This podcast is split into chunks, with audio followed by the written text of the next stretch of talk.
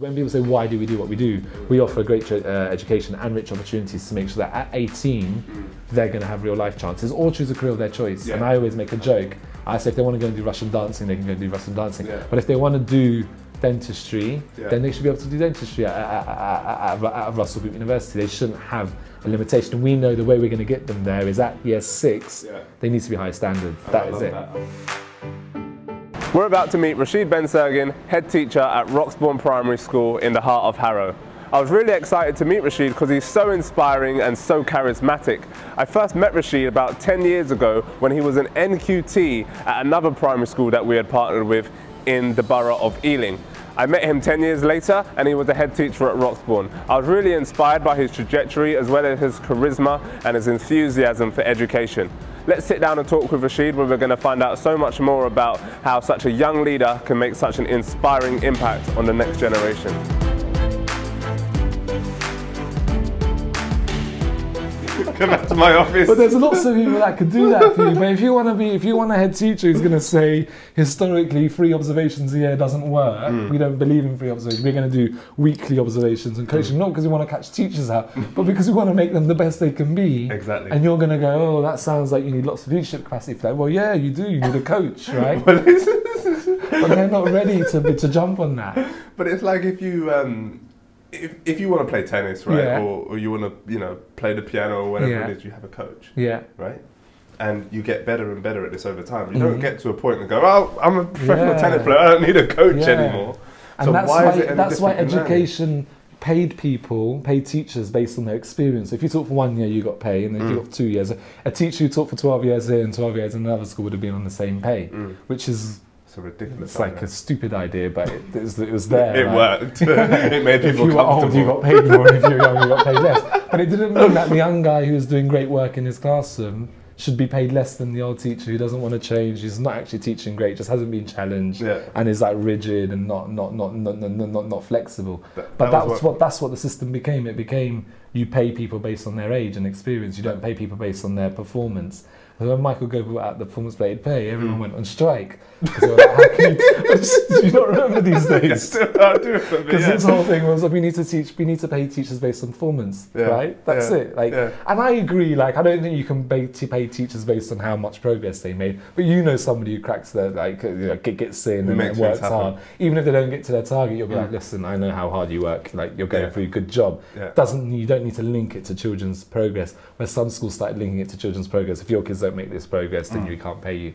So Michael Gove, I'm a bit of a fan, but it's not a good thing to say out loud because he started challenging the whole system. Yeah. Like, you know, he started saying this doesn't work. I'm changing it. I'm, Yeah. the, I'm the education secretary, and I've got the right to do this, and I'm Yeah. going to do it. And you can go on strike and cry about it. But why would you can- keep it the same? Because it's working? been like that for like 50 years or something. I don't know. But that's complacency. yeah, That's a fixed mindset. exactly. Yeah.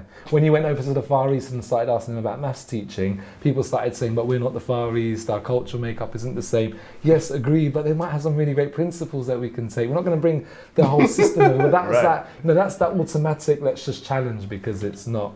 Yeah, it's Yeah. like system one thinking. It's like straight away. This is my response. This is my reaction. Yeah, as I need to opposed to, my logic, defensive. as opposed to a thought through response. Yeah. It's amazing how much like how much leadership transforms education Mm. because you can have an inspiring leader that, and then you can ha- in a really challenging school or a really good school, Yeah. and then you can have a not so good inspiring leader in Yeah. another school. Yeah. Um, under the same circumstances, but the one with the inspiring leader will make radical change, Yeah. whereas other schools can just stay the same. And and like become that complete. Yeah. Become Yeah. complacent in Yeah. essence, but not be pulled out for it. Right. if the kids don't you know the kids are great and they're well rounded and their parents are doing a lot of work at home Mm. you don't have to do much at, at school where we know schools have struggled Mm. If you don't get it right at school they're going to really fall but that's why that school is even more important than the school in the affluent community And, and is it true that you tell me if this is right or Yeah. wrong that schools and head teachers can be penalised if they're in challenging communities? yeah so there is that they're, they're like I'm looking for a headship tomorrow, for example. Mm. Am I going to look to, to a school that's in a challenging community or a school that's in an affluent community? My heart says to me, go to a school that needs help, right? Mm. Because that's where you're going to make the biggest difference. But if you know that school is due an Ofsted inspection in 12 months, Mm. when you go in and try and do the cycle of improve or the, the, uh, implement the improvement agenda, Mm. are you going to be able to improve it fast enough in that 12 months, or are you going to be the head teacher with an RI inspection, although you've only just started the journey? And so, is that fair? But- the government have protected thinking, on that. The well, government have protected that if it goes through forced academisation. Uh, They're giving schools about two years of no inspection. So you've got Mm. two years if you go through forced academisation, a failing schools being told to academise, mm, and uh, you got that you got 24 months to basically get the get get the system working again. Whereas if it's just a maintained school that hasn't gone through forced academisation, you don't have that leeway. You just know the inspection will come at the next window, yeah. and then you're looking as a leader: do I have enough time to get it to where it needs to be? Is that an incentive? No, because you could be putting your whole career on the line by putting your name on a not, not, not. It's That's true, though, isn't it? mental, right? Yeah. Isn't it? So that's why you know you get certain people that don't want to work in certain schools, and Most that's why you have schools. challenges in recruitment. And I know it's like a different level of Yeah, recruitment, but yeah. it's still like a challenge in recruitment, right? And it's just it's So yeah, I, I think it's hard because the schools that need the best leaders Mhm. need to attract them, right? And Yeah. how do you track them if your results have been historically low, your Ofsted isn't great, or the outlook doesn't look great, and Mhm. you want a leader to come in and do all of that in essence alone? Yeah. Like it's going to take a lot of responsibility to build a culture and systems and procedures to make that school great again. yeah. And So it's different just- leader. There's different leadership styles for different types of schools, Yeah. isn't there? Yeah. I think that's an important distinction to make because you know some leaders are more geared towards a certain a certain type of school. Yeah. They're more used to a certain Yeah. system, a certain way of working, Yeah. which might not work in Yeah. a different type of school, a different type of community. And skill sets. Like I, I spoke to a head teacher recently in Ealing, and he said to me, "This school's good." He was retiring. He goes, "This school's good," but he goes, "I just can't get it to outstanding." That's not the type of person I am. Right. I don't have the ideas and the, and the bright sparks. I need another head teacher needs to come in and now take this forward after my retirement. And that was really interesting. So it wasn't just his leadership style. It was like he didn't feel Mm. his skill set was to get schools to outstanding. He felt he can get schools from not so great places into good places. Yeah. But to get them from good places to great places, he didn't feel he could do that. I- but I- that was him being really self-reflective after 70 or uh, 50 years of service or something. Yeah. Um, I love that honesty, right? It's just clarity. It's just clear. like I've done this bit, but I can't do the next run. So Right. I need to hand the baton over to somebody. But a lot of people won't give that honesty. They'll be Yeah. like, "Yeah, I'm a good head teacher. Yeah, I've done a good job here," and they're kind of like, um, you know, toot their horn, Mm. but, which, which is which is fine. hmm But also, it's really, really inspiring to have somebody that is confident to stand out and say, "This is what I'm good at. This is what I'm not so good at," Yeah, and recognize their Yeah. strengths and weaknesses Yeah. so that they, they can make, make the change. yeah. What are, what are your skills as a leader? What are my skill sets? Well, I, I know what they are. You're Yeah, like Mr. Charisma. So yeah, so first they, and say every leader has to have charisma.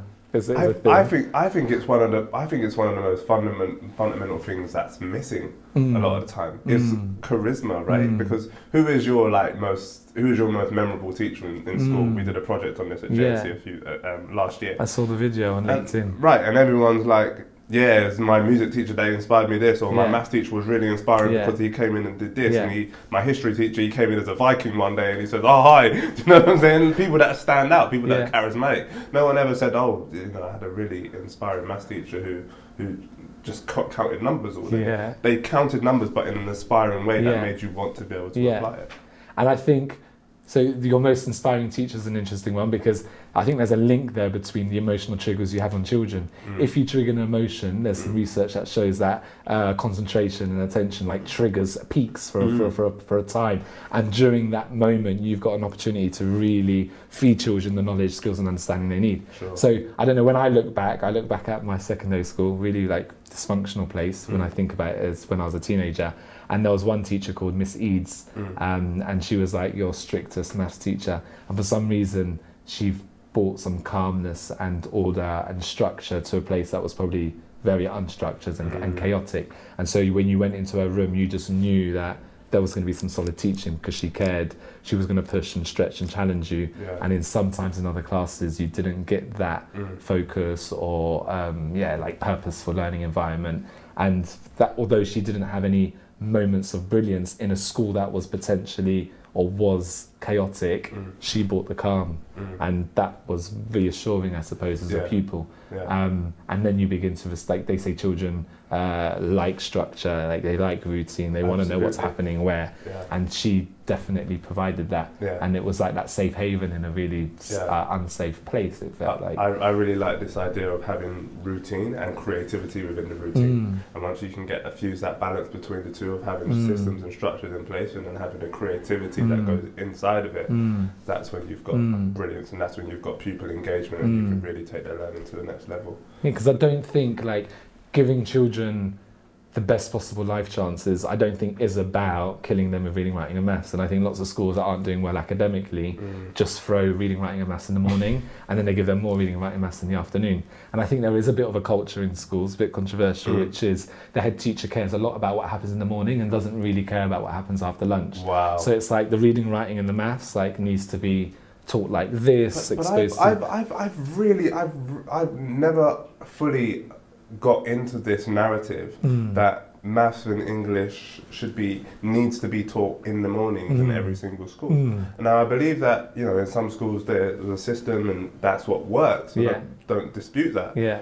But what I think is missing is that there's so much value that children get from being active in the morning, being active cognitively and physically, Yeah. whether it be PE, music, art, drama, something creative Yeah. in the mornings that stimulates the pulses, gets their brain to a cognitive state of what we call flow. Yeah. And then when they go into the maths, it's like, right, I'm, I'm, this is where I want to be, and this is where I want to focus for the next 45 minutes, hour, as opposed to coming from coming from home where you've just had breakfast or whatever, you travel to school in traffic, whatever, and then you go, got to go mash. It's like, oh, I don't want to do this right now. But once you've been active, Yeah. it's like I go to the gym most mornings, Yeah. right? Like four four mornings a week, I Yeah. go to the gym, six o'clock, seven o'clock, I'm there. Why? Because I want to get my brain in that active state. Yeah. So why sense. why is this not thought of? I don't get it. It's so, weird. and I suppose that's why some schools have had like an energetic start to the morning on the playground where everyone does the mile or everyone does like a Right. morning And workout. that's great. Um, yeah, I don't like. I, I've had challenges at Roxbourne from some people saying the school improved a lot last year, Mm. And was it because I made people, teachers, teach more reading, writing, and maths? Mm. And it, for us, it was the opposite. We'd shortened our mornings. That used to be we used to run till about twelve o'clock or twelve ten. We brought them back to eleven forty and eleven fifty. Um, so we cut out ten to twenty minutes a, a day of the mornings, which ends up being about an hour or just like above over the week. And if you Mm. add that up over the year, that's hours and hours and hours. Mm. And it wasn't like I'm not a believer that if you teach reading ten times a week, Mm. your kids are going to be better readers. Mm. You should teach children reading however many times a week you decide as a school, but the quality needs to be there. Yes. So five high quality reading lessons is better than ten medium quality, not so great reading lessons. And I think there's a lot of like links to intervention. Sometimes we say that kid needs to come out of um, uh, PE Mm. because they need to go and do more reading. And my big question is: Is the reading they're getting initially in class was Mm. that strong enough? Because if that's not good, Mm. why are you giving them a top up? Like fix where they're getting the reading, Mm. or fix where they're getting the maths before giving them the extra maths or the Mm. extra reading. So I think there is a little bit of we've improved results not by focusing more on core subjects. If anything, we have a less of a focus because our mornings are fairly structured. and Yeah. We are one of those schools, Mhm. but our afternoons are becoming as structured because we care about what happens in them too. Sure. And so we've introduced a knowledge-rich curriculum for history and geography. That is becoming a very what like did you call that? Sorry. knowledge-rich curriculum. Love so it. this is this is the whole thing about can you teach children knowledge or skills? Which one's first? Which one's second? Which one's more important? Lots of Mm. argument in education about which is which. Why do people There's argue so much about some, it? some people are skills-based. Some people are knowledge-based. Right. Knowledge is seen as archaic and Victorian. Skills is seen as pioneering and like innovative. And in essence, you need both. Mhm. And to be honest, the knowledge probably needs to come before the skills because without the knowledge, you can't you can't, can't practice something. Yeah. Mhm. Um, so we've gone for a knowledge-rich curriculum, which is part of a DFE pilot. And in the afternoons, it means our afternoons are becoming as important as as academic or Yeah. as rigorous as our mornings. Mm. Lots of our PE lessons also happen in the afternoons, but we also have some taking place. So we're not a school that says art and PE and music can't happen in the morning. They can Yeah. happen in the morning and they can happen in the afternoons. But what we want to make sure is that every subject has a clear focus, has some principles of the teaching behind behind the pedagogy, so that it doesn't matter whether it happens at 9 a.m. on a Friday or 2 o'clock Yeah. on a Monday. they are going to be really high quality lessons because that's what's important. One one of the narratives, that, one of the narratives in education that I try to challenge a lot is this. Like when I was in school, there was this narrative that you were either academic or you were artistic. You Yeah. had to be in one of the two boxes. Yeah. But actually, you can be both. Yeah. And to be really effective at anything, you need both of those skills Yeah. working well for you in Yeah. balance that works in well with your with with yourself and Yeah. your self awareness and your intuition.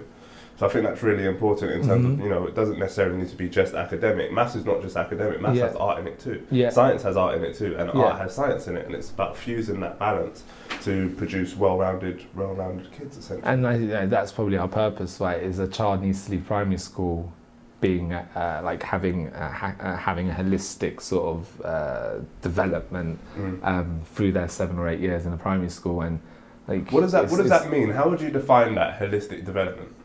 Like I would say that is having the academic rigor in in your traditional subjects, Mhm. but also having like clear principles in the teaching of everything else. Yeah. And so when primary teachers sometimes drop art because art is something you can maybe park to the side, or when primary schools don't put as much curriculum time in for computing because computing doesn't have a SATs test at the end of year six, where you're, you're structuring a school timetable and your curriculum based on what the government assesses and what they what drives league tables and what we should be doing to give a holistic education is giving those subjects the weighting they deserve Mhm. because of the, the importance of them in the 21st century. Sure. And so, does computing still have 45 minutes a week on a timetable, or should it have more? Mm. Is computing a standalone subject, or is it more integrated through Google Classroom or Office 365 in reading, writing, and maths, or in history and geography? Those are questions maybe that we should be talking about today, rather than a traditional, you know, computing has always had 50 minutes a week in a, in a primary school, and do you, know writing compu- do you know what computing was in my secondary school? ICT. Yeah. Do you know, do you know what happened in ICT? Um, go on. Go on the computer and play Pac-Man. it was terrible. Yeah. Was So really. I, I think like holistic is academic rigor because if a child is great at PE, Mm. we still need to give them the real life chances they need if they don't make it in PE, right? Mhm. If a child is really great at drawing, then and painting and being creative, Mhm. great, but they still need the bare minimums that the country, the government expects pupils to have at 11, at 16, at 18. The the the the the the the, the, the, plan B should always be there. Yeah. And I think sometimes what we've done is said, this child is an academic, like they're gonna just, you know, do lots of GCSEs in the- theatre and, Mm. and music and Mm. great, right? If they got to that stage, but if they want to be a teacher when they're 21, they're gonna have to go back and do their maths GCSE and their Sure. English GCSE. So I would say the holistic part is making sure that every child leaves when they're 11 at Roxbourne or in, in, in a primary school and 16 when they're in their GCSEs with choices to be able to study I don't know, maths at A levels if that's what Mhm. they want to do, but also the choice to Can I go and, and five on that? yeah, the man. choice is what's important. I think. Yeah. Like, I got to secondary school, I got to 16, and I was told I couldn't do maths, I couldn't do chemistry, I couldn't do biology, I Really? couldn't do because I didn't have the A's and the B's that the school expected to me to Did have. you I had the C's. Yeah, I was like the C grade people The same as, same as me actually. I and I got high fives student. being Right. C's, right? And so basically, I got to do the media studies. I got Mm. to do what else is like Spanish and French because I had some linguistic skills. Um, but I don't, I didn't fail when I was 16. Like Mm. I didn't fail my GCSE year in year 11. Yeah. I failed way before that because my trajectory from primary school probably didn't put me on the right path Yeah. because you don't fail when you're 18. You don't you don't you don't not get to go to university at A levels because you were a bad 18 year old at school. You weren't very Right. academic or you didn't study hard. Everything before that is what counts, right? Yes. Yeah. And so one of the things we talk about at Roxbourne that I've showed our staff is what's the trajectory for a child who leaves year six on the expected standard? Because we have a responsibility for them, not when they're 11, but when they're 18. yes. Because I don't want them to come back to me when they're 18 and say, "Sir, I wanted to be an A, I wanted to be a pilot, but I couldn't get into um, university because I didn't have physics and chemistry." Why? Because at GCSEs my science wasn't strong enough. Why? Because at year six science I I, didn't told that. leave. Yeah, I Mm. didn't leave year six with the with the skills, knowledge, and understanding to be great at science. So it's it starts when they're three and four Yeah. and five and 11 and 16. So I've got a really big link in my head between 11, 16, and 18. Love it. And my aim is that when a child's 18, they have real life chances. And real life chances mean if they want to study medicine at LSE, Mhm. they should have that opportunity. Absolutely. But if they want to study I don't know, sports science at St Mary's, which is where I Mhm. studied, that's okay too. But what we shouldn't do is say you can only study sports science at St Mary's because you've got some, you know, C's at A level, Right. and you can't do medicine at LSE because or at as UCL because you don't have the A's and B's at A level. That child then doesn't have the the opportunity, and I see it as the like this. So like when you're 18, your opportunities should be as wide as possible Yes. because then you can choose what you want to study and you can choose where you want to go Yes. or do anything else with your life. Yes. That's your choice. And as an adult, that's our Yeah. that's our right. and not get to 18 and be in this position where I've got some grades, which means I can study some things in some places, Mm. and my and my and my options are narrow, which is why I feel like I found myself. So my options were narrow, and Mm. my choices of where to study were narrow. Is So that what inspired you to be a head teacher? Um, what inspired me to be the head teacher, I think, was when I was probably doing my work experience, and I went into a school and I realised that you know talking about work experience at GCSE when I was, level. yeah, GCSE Right, level. So your, your standard like nine days of work experience, Yeah. which is meant to give you the, the right skills to, to be to be a great employee of the future. I spent it in a primary school, and that was sort of my first trigger. I was like, yeah, this this is this is enjoyable. I'm good around kids. Mhm. Like we, I can make something happen of this. When I looked into education, it sounded like there was a big shortage of males Mhm. ethnic, ethnic minority males, particularly um, ethnic minority males from maybe you know challenging backgrounds, which is Mhm. what I'd class myself as. Um, and so that was sort of the planting of the seed. When I got to 18, I knew I wanted to do education, so I Mhm. just did the undergraduate in primary education, and at 21 became an NQT. I didn't know whether I wanted to be a head What, teacher. what, what was your role when you were? Sorry to interrupt. Go what on. was your role when you were at St Vincent's? Because we, I met you when you were Yeah. at St Vincent's and Yeah. we just started working there. yeah, And then you were doing something in the office, and then I came here, and then I was, it was like, "Oh, hi, I'm the head teacher." I was like, "What?" so I don't know what I was doing in the office. So I started. I started St Vincent's as uh, an NQT, and I, my first year I taught French and computing. Yes, in my NQT year. Yeah. And that's where I started, and that's where I met some of the JNC team when, when you guys, I think you were still at the early days too. 2009. Um, yeah, Mm. so 2007 to 2011 when I was at, I was, was, was when I was at St. Vincent's. And when, I think when I was there, great school, Mm. you know, it does lots of great things for kids. When I was there, I realized, I think, that I was wasted because actually those kids were, you know, generally okay. Their Mhm. mums and dads were happy. The community was together. They had really strong Christian values. And I felt that I was, if I was there, if I wasn't there, it wasn't going to change anything for those kids. Right. And actually, I feel like I had a calling from like where I grew up. Mm. And after four great years at St. Vincent's, really great time, um, I decided to move into the, an inner city school and academy um, because I wanted to give children similar to my background the chances that they deserve. Mm. That perhaps I was limited on, but Mm. still got through. But I know lots of my friends didn't get to that opportunity. They didn't, they didn't get there. Yeah. Um, and I've got too many friends who are unemployed or abroad doing not great things. Um, and or like you know in, in London not doing great things either. Mm. and we know the challenges of being a young person in London particularly at this current time.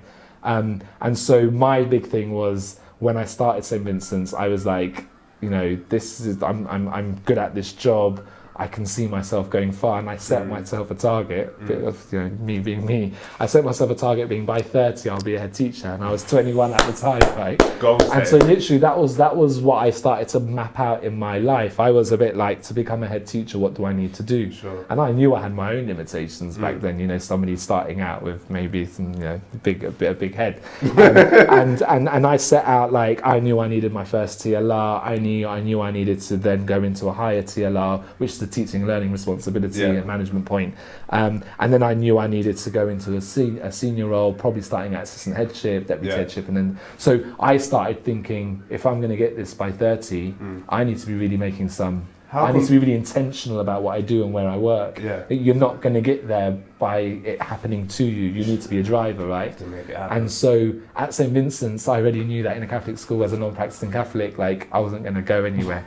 So Right, I got my first TLR there, started leading history and geography, which was really great. Did Yeah. lots of traveling at the time for, Mhm. for, for, for, for that leadership role. Um, and then I knew that my next jump had to be in another school. I also did a lot of research as to like what do schools look for. Is it 10 years in one school or is it three years um, or nine years in three different schools, you know, Wow. three, three, and three. Yeah. So I started thinking really carefully about what I needed to do to develop myself and to make sure I had the right skills to present to somebody one day and say, I think I'm a, a nearly a finished piece, right?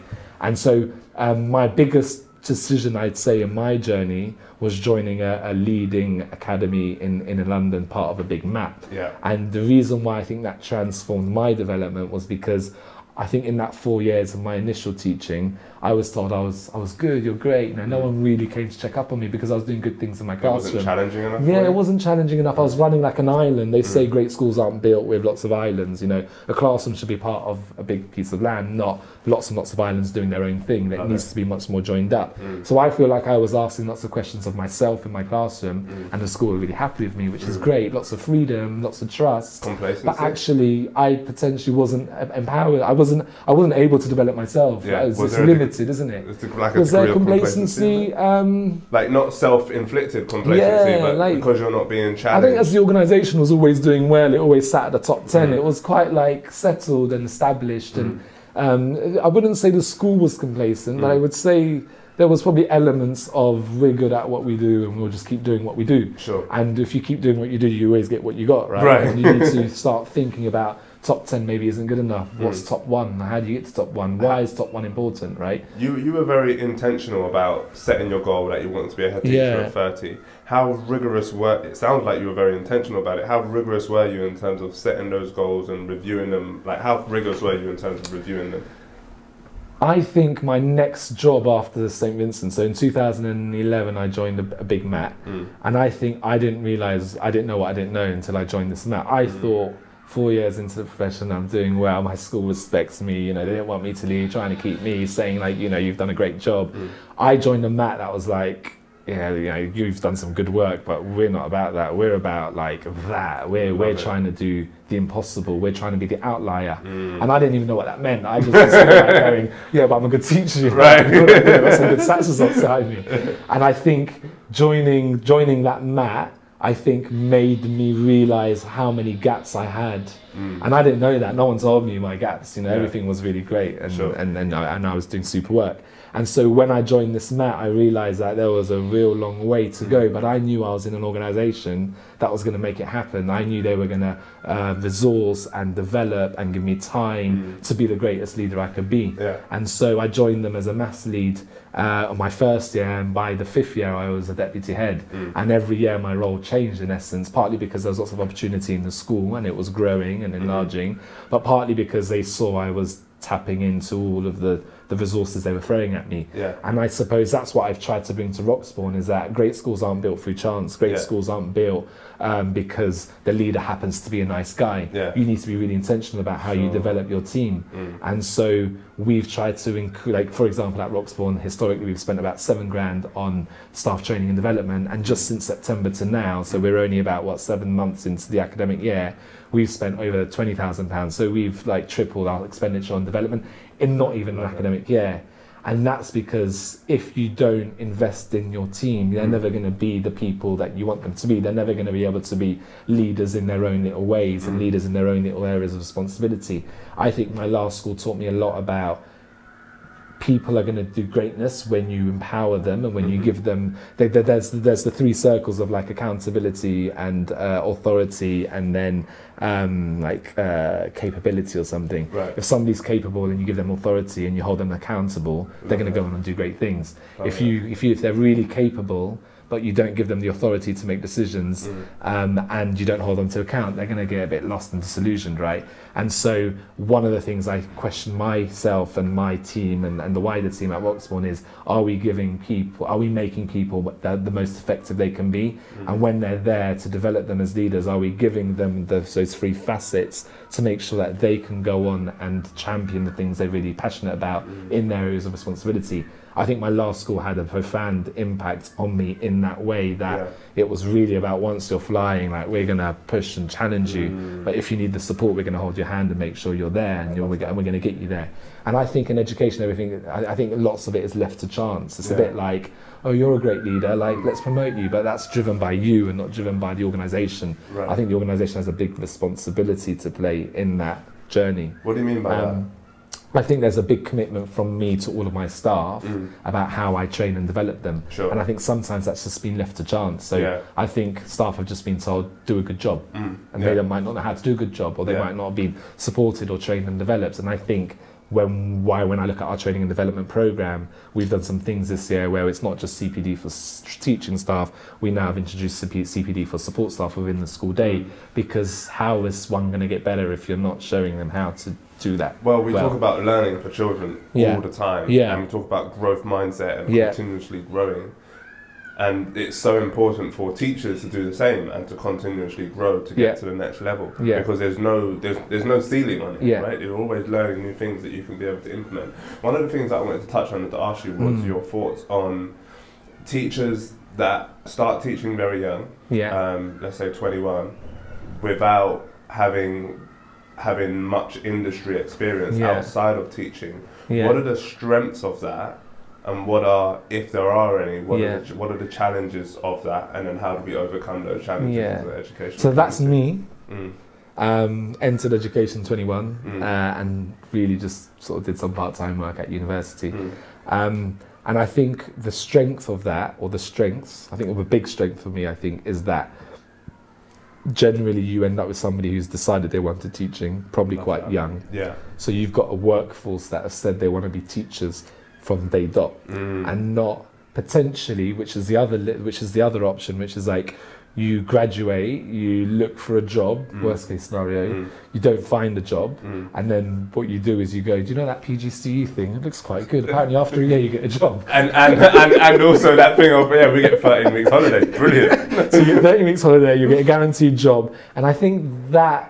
Not no disrespect to anyone on a PGCE, Mm. but I don't know. I think the strength of somebody going in from A level straight to teaching. I think somebody's made a, a decision Quite early choice. on, and they're probably going to stick to that. That's Love like that. something that's been fixed. And I suppose if it's made, if the decision's made later, and that's not a problem, Mm. you potentially have lots of career changes and things like that. Is it something they really were bought into? Was it convenient? Mm. I think during the financial crisis, some statistic around so many people retrained to become teachers because there weren't enough jobs in the city, and Wow. there were there, there was a need for people to teach. Mm. Um, so I think like there is that. Um, the limitation, I suppose, of, of, of coming straight in from university is you do not really have any uh, industry experience. Mm. Um, and it's probably my limitation, and I probably would find it hard to unpick what that limitation is because I haven't don't know what it is. I don't know what I don't know, You don't know what you don't Um, know. And so um, I think, yeah, I think that that is potentially uh, a challenge that if people are coming in straight in from university into teaching, what are they missing from the industry that they could bring into the Yeah. to, to the profession? Well, I do think education has moved on on a lot, though. I think Mm. education started to look at, particularly leadership. I think it started to look at what makes great organisations, It's not what makes great schools, just Mm. organisations. Like, let's Mm. stop referring to schools as schools, let's refer to them as organisations. Mm. What makes a great organisation that sells phones, and what makes a great organisation that builds planes, and what makes a great organisation that ch- teaches children? Mm. Because behind all of that, essentially, is really, really strong leadership, Yes. a really clear purpose. Simon Sinek's video about the why is, I showed this to my team the other clear, day. Yeah, Yeah, so brilliant. like the why, uh, starting with the why Mm. in the golden circle, and not starting with what you do, because a lot of us say, "What do you do?" Yeah, we teach kids. Okay, Right. why do you teach kids? Oh, I don't know. To give them a good future, like maybe. Like a part-time answer, yeah, right? and so we've done some work at Roxbourne. It's like, why are we here? Why do we do what we do, Mm. right? And what we came up with as a school is we're here because we want to give children when they're 18, not when they're 11. Mm. And this is what everyone keeps getting confused about. Like, why is a primary school talking about 18? Mm. Because 18 is really where they're going to make their own life choices. Absolutely. And 18 is where they're going to have some big decisions to make around university or a career of their choice. And so our new vision that we're working on is around, I can recite it to you, Mhm. um, because that's what a vision should be. Love it. Um, so together we will provide a transformational education and rich opportunities which, in, which ensure pupils are able to access any university or career of choice. Mm. The reason why we've put that together is because when people now say to us, why do we do what we do? Mm. We aim high. We don't aim at the expected standard anymore. Like, Mhm. yes, the expected standard is there, and that's what the government holds us to account on. Sure. But that's average. That's like me getting a C at GCSE. Right. Is that going to change my life? No, it isn't. and in why do you essence, want to right? be average? And why do you want to be average? And average that. is everyone, right? Right. And so, if we're going to give our children real life chances, then we need to give them the A's and B's at GCSEs and A levels so Mm. that they can go and do whatever they want to do. Yeah. And what does that mean in year six? That means they need to be what we in primary we would refer to as the highest standard in the SATs. Yeah. If they are the highest standard in the SATs, their trajectory, they've got a 94% chance. Mm. Some research we've done at Roxbourne. Good. They've got a 94% chance of getting five A stars to C's. They've got an over 50% chance of getting an A star and A or a 9, 8, or 7 Yeah. in the new grading. And if we can give those children an over 50% chance of getting those top grades, Yeah. then we've put them on the great flight path, right? And that is what's really, really important. So when people say, why do we do what we do? Mm. We offer a great uh, education and rich opportunities to make sure that at 18, they're going to have real life chances or choose a career of their choice. Mm. Yeah. And I always make a joke. I say if they want to go and do Russian dancing, they can go do Russian dancing. Yeah. But if they want to do dentistry, Yeah. then they should be able to do dentistry at, at, at, at, at Russell Group University. They shouldn't have a limitation. We know the way we're going to get them there is at year six. Yeah. They need to be high standards. And That I love that. I love that definition of gives them the choice. Yeah. Because that, that that's what education is really Mm. about. There's a lot of narrative around um, transferable skills now Mhm. in the workforce, and Mm. transferable skills are so requ- so required now, so Mhm. much more than before. You know, it's not the same sort of thing where people to stay in the same kind of job for 20 years. Yeah, That's not yeah. common now. Yeah. Um, average person changes job every 4.2 years now. Interesting. Changes career altogether. Yeah. So we need these transferable skills Yeah. in order to be able to walk into a different industry and actually be able to Yeah. master it. Yeah. I think those, in my senior leadership team, we've done some work on great organizations. Mm. And I think just talking about other companies and other Yes. institutions takes us out of schools. I, I love that because, important. because there's a real regimental kind of fixation around well schools operate like Yeah, this and schools should be like doesn't this work, and but we're not an organisation or we're not a business or- yeah, yeah. But actually, as you say, leadership is leadership is Yeah. leadership, and all of these uh, these contributing skills contribute to be able to make the school great. Yeah. And we talk about, and you were speaking earlier about Yeah. outliers. How do you? Well, you can just stay there and stay flatline and go, Yeah. okay, well, we're a good school, Yeah. whatever it is, and sort of like get complacent with that Yeah. or get comfortable with Yeah. that, which is fine. But if you want to step out of the barrier and you Yeah. really want to take learning to the next level, Yeah. you have to do something transformational. Yeah. You have to do something radical. You have Yeah. to do something different. And when we when we wrote our vision, we spoke about BHAGs and Yeah. so big, hairy, audacious Yeah. goals. And we Who, were who, who did you who did you get that um, get your sort of system from? Was it um, was it uh, So good to great or was it something it, different? it was a built to last. Yeah. Yeah. So it was all about if you're going to set yourself a goal, set yourself a crazy goal Yeah. and work towards it. And as Yeah. long as it's not unachievable, like Mm. within the medium to long term. Mm.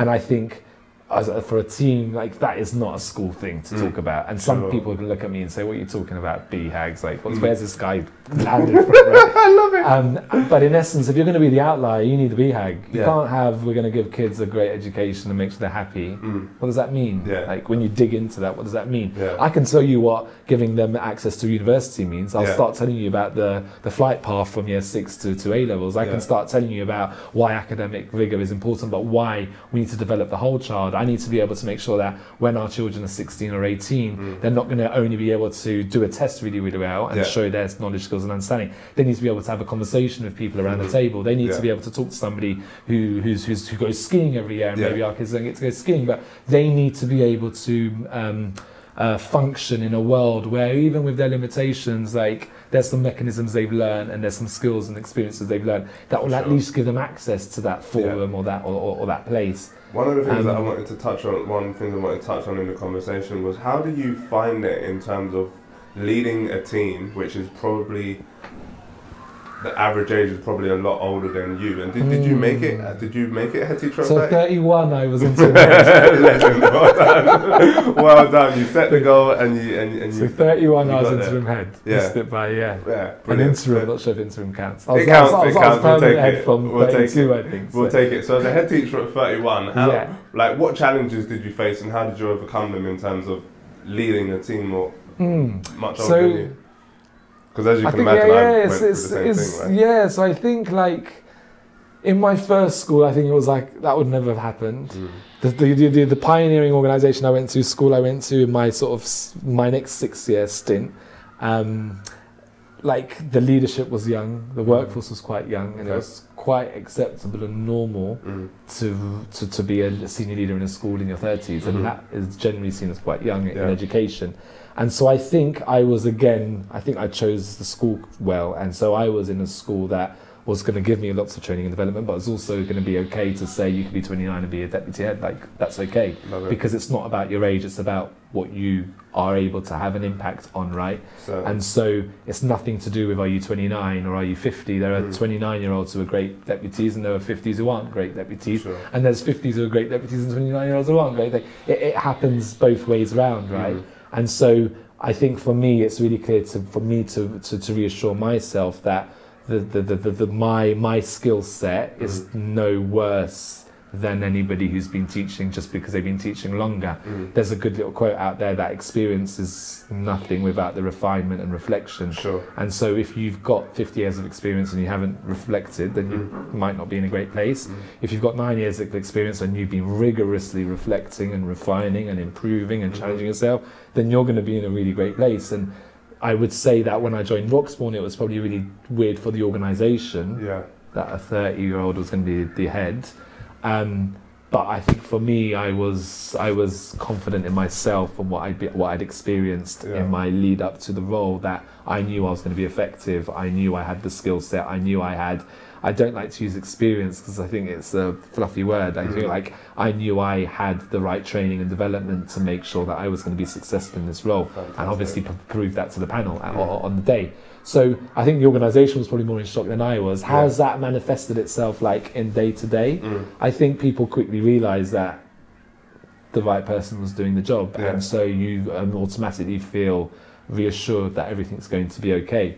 Um, I suppose the school wasn't a great place, and I gave it some stability and steer and direction, and Yeah. so that meant that again that was really reassuring for them as an organisation, where especially where it wasn't, you know, it was a bit unstable and, and- people weren't sure what was going on. And, and you strike me as someone that is very charismatic, very Mhm. dynamic, very encouraging, um, and also very clear Yeah, and very firm about what it is that you want and how you're going to get there. So I feel I feel like you have that that perfect balance almost of that charisma, that engagement, that, that passion to want the best for people, but also the effectiveness and the the clarity to go, this is what's happening and this is how Yeah. we're going to do it. That authoritarian approach as well. Yeah, I think I think we've gone into a bit of um, what's the word like a coercive type of leadership Mm. where it's sort of just do as I tell you to do because we weren't in a place where I could go around and consult and ask lots of Mm. people, and that has like impacts on morale, but it gives us some structure and it gives us some organisation, which is what we needed. Mm.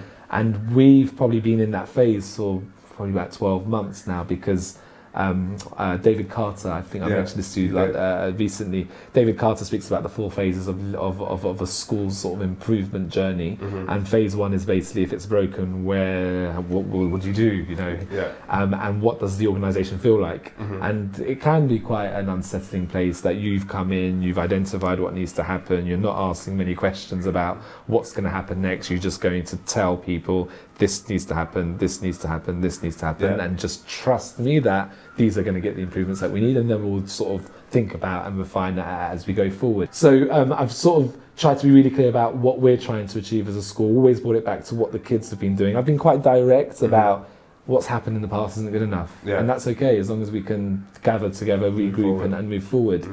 Um, the school had about 50% of its children were moving into secondary school at the expected standard in reading, writing, maths. To me, that's 50% of people passing and 15, 50% of people failing. Like, sure. that is means that in when they're 16, 50% of that cohort aren't going to be where they need to be because Sure. data tells us that, Mhm. research tells us that. And so I, I was really, very clear about that. Mm. But we were also clear that in raising expectations, in improving our school quickly, there is going to be extra time. We've sort of built in some uh, some time for our teaching staff to be able to manage with those changes. yeah. We've built, we've tried to improve our training and development program to make sure that they feel equipped with the skills they need to Yeah. move teaching. I, I think it wouldn't be great if I said we were here, we need to be here, and you just need to be here. But like, you start don't give them the tools, right? So you've you- given them the tools to Precisely. to take that Further. And hopefully, the conditions as an organisation, like that we've set, mean that people feel they can, you know, come and ask for help. That Yeah. I've always tried to say that coming to me and saying to me, "I need help with something," isn't a bad thing. It's a Actually, positive. a powerful thing, yeah, absolutely. And having the Um, confidence to do that is is really helpful. Yeah, uh, that comes with trust. That Yeah. comes with the culture Yeah. and the ethos. Yeah. That doesn't happen overnight. Like, but hopefully, we're getting to the stage where Mm. I'm stuck. Can you help me? Yeah. I made a mistake. Sure. I need to talk to you about it. And owning That's up to that okay, is so that's powerful, okay, yeah, yeah. for sure. What what exciting things are you working on here at Roxbourne at the moment? So lots. so um, we've done some work. So we uh, we've uh, engaged with Doug recently. We've sent some staff off to Doug Lemov's um, Check for Understanding training. He Oh, was in. London recently, um, and so we've had some staff going on that. The reason why I mention him is because Um, the his Teach Like a Champion uh, book is great, Yeah. but we've also been doing some work on his Reading Reconsidered book, Okay. um, which is how we teach reading. Lots of primary schools teach reading in a in a sort of carousel model where Yeah. the teacher meets a, ch- a group once a week, Mhm. and he basically says we should reconsider the way we teach reading because like maybe that potentially way is not the right way. Yeah. Um, and so we've been doing a big piece of work on transforming the way we teach reading. So we don't have a carousel anymore. Mhm. We teach reading like we teach maths and English. Whole class, teacher at the front. Like let's let's do some work together, Mhm. um, and not the carousel.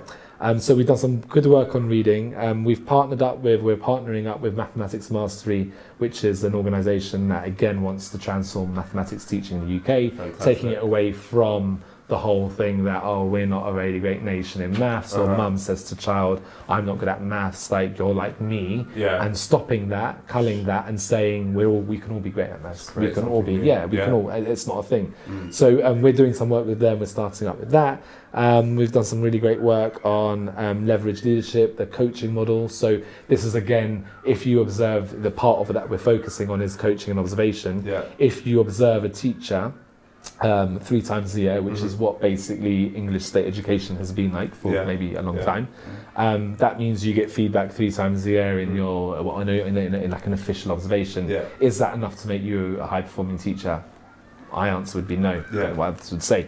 Um, and so this coaching model is around observing teachers every two weeks in our Mhm. school, but it could be every week in other schools, and that's what the, how the program is structured, where you do short observations, 10 to 15 minutes, um, and then the follow up is a coaching of, or, or, um, a coaching conversation where you support the teacher to f- identify their one action step that Yeah. they're going to work on To for move the next forward. to move it forward. Yeah. And then in two weeks' time, we review the action step and we set another one. That teacher is improving every two weeks, right? Mm, in theory, in, in their observation.